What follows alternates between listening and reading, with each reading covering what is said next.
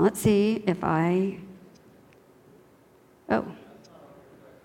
Okay. then the kingdom of heaven will be like this Ten bridesmaids took their lamps and went to meet the bridegroom. Five of them were foolish, and five were wise. When the foolish took their lamps, they took no oil with them.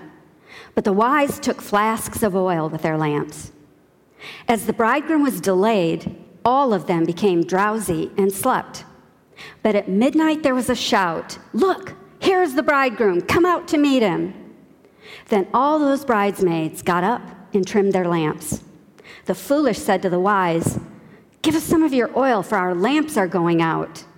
But the wise replied, No, there will not be enough for you and for us. You'd better go to the dealers and buy some for yourselves. And while they went to buy it, the bridegroom came, and those who were ready went in with him into the wedding banquet, and the door was shut. Later, the other bridesmaids came also, saying, Lord, Lord, open to us. But he replied, Truly I tell you, I do not know you. Keep awake, therefore, for you know neither the day nor the hour. Let us pray. Prepare our hearts, O God, to hear and accept your word. Silence in us any voices but your own, so that we may hear your word and also do it. Through Christ our Lord. Amen. I became a Christian in the early 70s, and soon after was invited to participate in a small group. Our first Bible study was using the book The Late Great Planet Earth by Hal Lindsey, in which Lindsey related current events and the nations of the world to biblical prophecies. While he made no predictions about timing, Lindsey's book gave you the feeling that Jesus would be coming back any second. It was so exciting, I can't begin to tell you. I'd never heard these things before. And I imagine that's exactly how the first Christians felt, because it's clear from Scripture that early on they thought Jesus was coming again soon. Well, one night, a newlywed couple visited our Bible study. They had just returned from their honeymoon and talked about their plans to fix up their new little house. I will never forget my reaction when they started talking about the new cupboards they were going to hang in their kitchen. Now, to really get this, you have to understand something about me. One of my favorite things in all the world is home design and decorating. I can do it from the minute I wake up until long past my bedtime and lose all track of time. But in that moment, at that time when I was immersed in the imminent rapture of the church, my only thought was, Jesus is coming back any minute. How can you even think about hanging new cupboards? What does it matter? Well, some time passed, and I no longer made the error of being obsessed by Jesus' return. Instead, for many years, I made the opposite error and didn't give a thought to Jesus coming again. In describing that kind of thing where we go from one error to its opposite, Martin Luther compared humanity to a drunkard who, falling off his horse on the right, falls off it next time on the left. Well, Jesus is coming again, C.S. Lewis, in his essay entitled The World last, World's Last Night, from which I got the title of this sermon, said that Jesus' teaching on the subject of the second coming quite clearly consisted of three propositions. Number one, that he will certainly return. Number two, that we can't possibly find out when. And number three, that therefore we must always be ready for him. That is precisely what our text today is about. So let's take a closer look at what Jesus is telling us in this parable. First of all, some context. There are five discourses of Jesus in the book of Matthew. This parable takes place in the very last one. It's called the Olivet Discourse and takes place only three days before his crucifixion. Here's how it unfolds Jesus had gone into the temple, and while he was teaching, the religious leaders came along and tried to pick a fight with him. Standard fare. They would ask him questions, attempting to trip him up. He would answer wisely and tell parables that were obviously against them. After asking the Pharisees a question that they could not answer without getting themselves into trouble with the people, Jesus told his disciples, The scribes and Pharisees sit on Moses' seat. Therefore, do what they teach you and follow it. But do not do as they do, because they do not practice what they teach. Now, remember that Jesus said that because that is close to the heart of our parable today. The next thing that happens is that Jesus leaves the temple with his disciples. As they're leaving, the disciples point out the temple buildings and wow, aren't they great? Jesus' response to them was that the buildings would all be destroyed, not one stone would be left on another. And in fact, that happened in 70 AD when Rome sacked Jerusalem. Then they went out on the Mount of Olives, and Jesus told his disciples the signs of the end of the age and of his return. Of course, they wanted to know when all these things were going to happen. Who wouldn't? He told them explicitly, though, that no one except the Father knows the day or the hour, not even him. He said it will be like the days before the flood. Life will be going on as usual, so that we would need to watch for the signs because he will come at an unexpected time. In the very last part of the Olivet Discourse, Jesus told them four parables. You've probably heard some or all of these. One was the parable of the faithful and unfaithful slaves. Second was the parable about the ten bridesmaids, which we're talking about today. The third is the parable of the talents, or the faithful and unfaithful stewards. And fourth, the sheep and the goats, the separation of the sheep and the goats. All these parables were about being ready for his coming. So let's zoom in on the parable of the ten bridesmaids. This parable is about a wedding, and Jesus is the bridegroom. In the Old Testament, God was portrayed as the husband of Israel. Their relationship was a covenantal relationship. And in the New Testament, Jesus is portrayed as the bridegroom of the church. Ancient Jewish wedding customs will help us understand this parable and also help us to appreciate the rich imagery of the church as the bride of Christ and our parallels with those wedding customs, including the waiting period for his return. There are two main stages to the ancient Jewish wedding tradition. The first part is the betrothal and, or marriage arrangement and signing of the contract, and it corresponds to the first advent of Christ. The second stage is the consummation and celebration and corresponds to his second coming. And in between, there is this gap, this waiting period. In the betrothal stage, the first step is the shidduchin, or the match. It's initiated by the father of the groom who chooses the bride for his son. An agent may or may not be used. For example, Abraham sent his slave to get a wife for his son Isaac. A special note, especially given the time in history, is that the consent of the bride was always required. You might remember that Rebecca had to agree to go with Abraham's slave. The parallel to the church is that God chose us in Christ before the foundation of the world. And Jesus said, You did not choose me, but I chose you and appointed you that you would bear fruit. And of course, we must agree to follow Jesus. Now, the next part of the betrothal stage is that gifts are given. And the very most important one is the mohar, or bride price. It was actually required by law. It was paid by the father of the groom to the father of the bride, and it represented the value of the bride. The parallel to the church in this is really clear.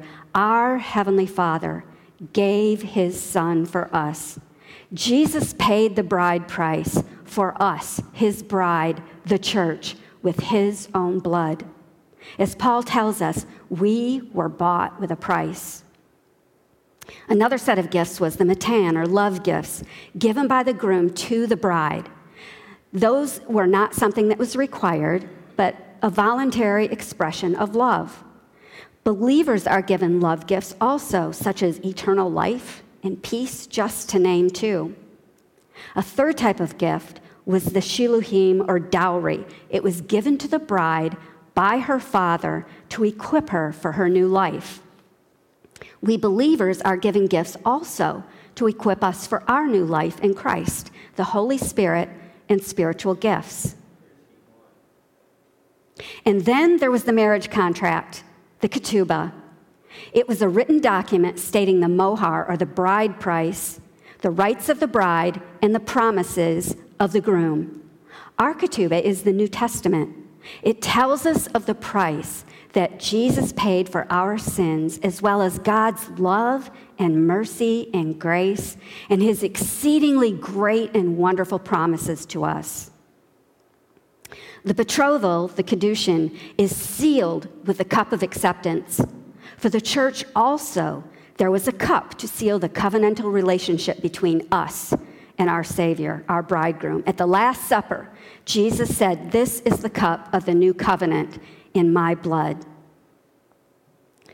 The betrothal is legally binding at this point. It could not be broken except with a certificate of divorce. But the bride and groom do not live together yet as husband and wife. So, as the waiting period, this in between time of the betrothal begins, the groom returns to his father's house to prepare a dwelling place for he and his bride. It was usually a room that was built onto his father's house. Jesus ascended to the Father, and while we are waiting for him to return, he is preparing a place for us.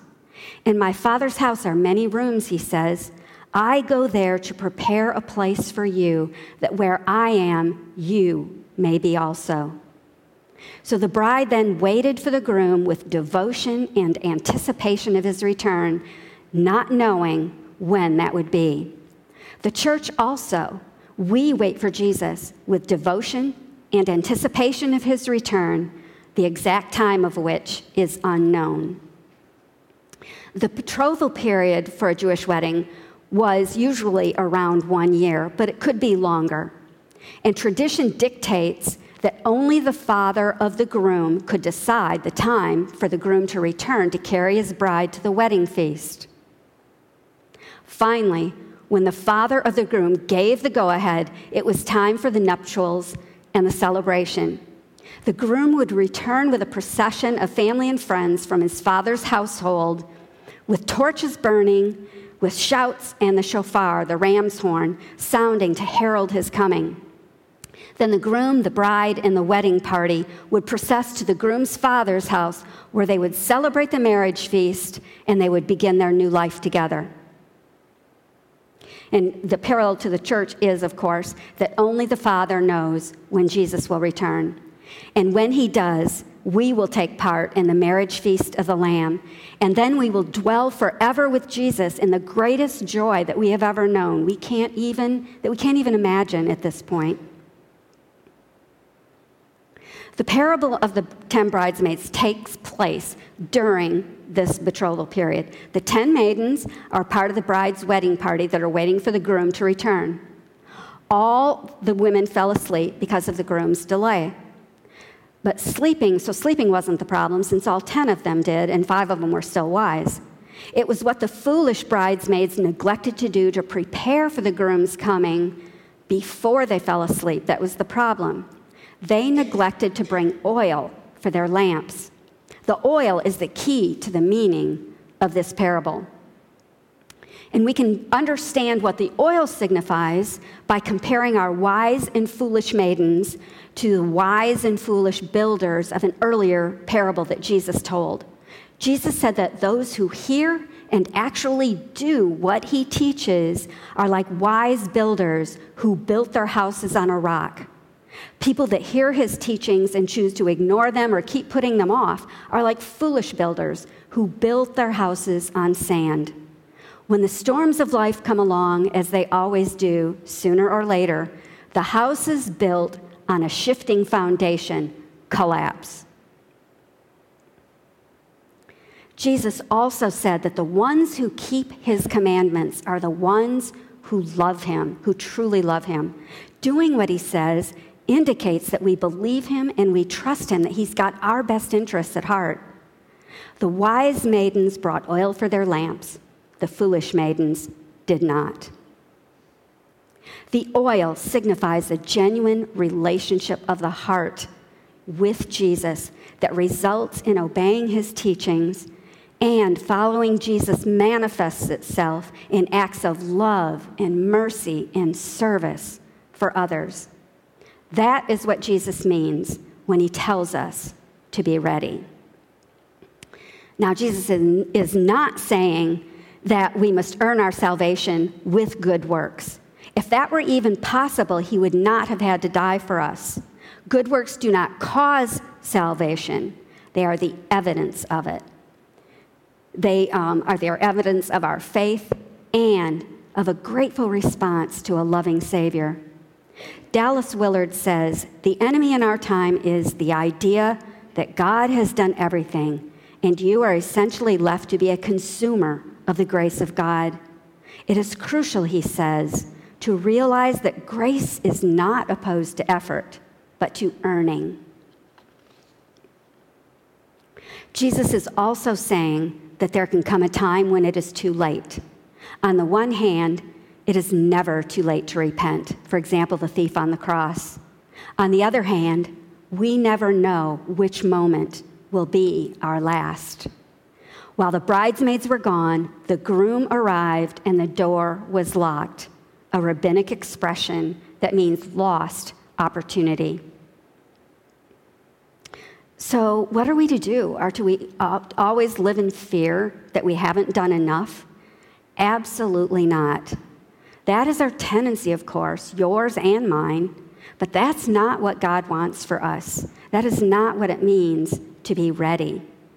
What it does mean to be ready is that we give priority to our relationship with Jesus and hold to his teaching while it is today, because tomorrow may be too late. And this we do faithfully, day after day after day. That's right. And let us remind ourselves that we are the bride of Jesus Christ, the King of glory, who is right at this moment preparing a place for us.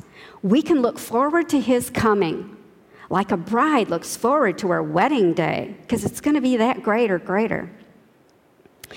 Each time we share the Lord's Supper, when Steve ends the words of institution as he always does with the words, and he will come again, let's remember that it's true and it could be at any moment.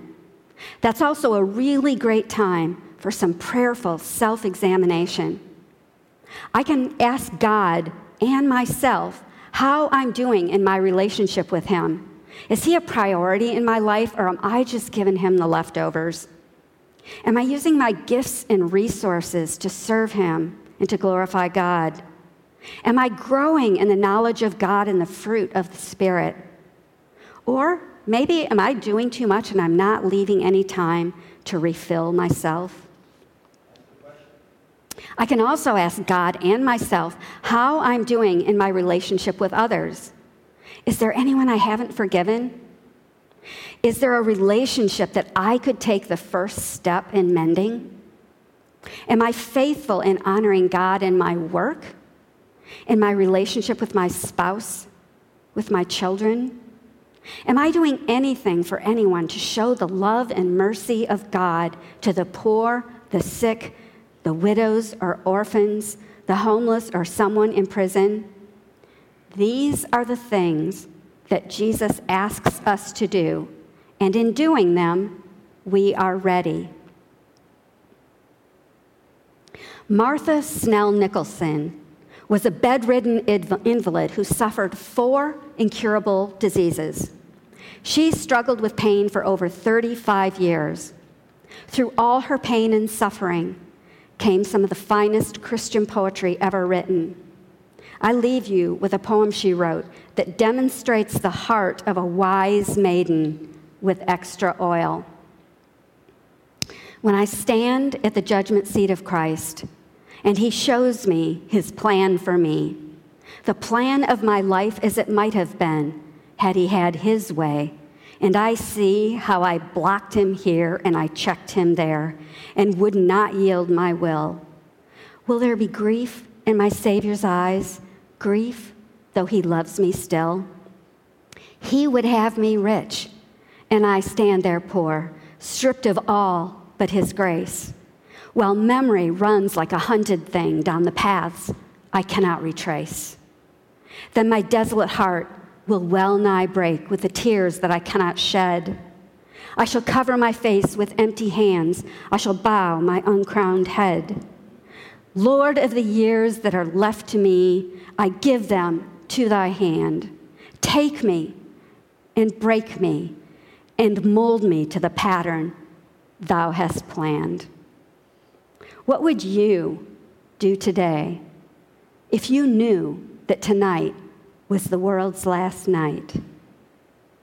Let us pray.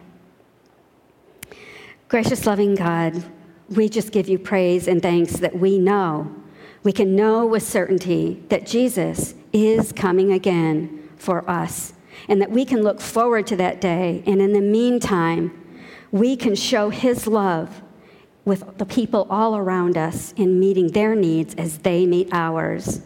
Thank you, O oh God. Thank you so much for this marvelous way that you show your everlasting love for us. In Jesus' name, amen.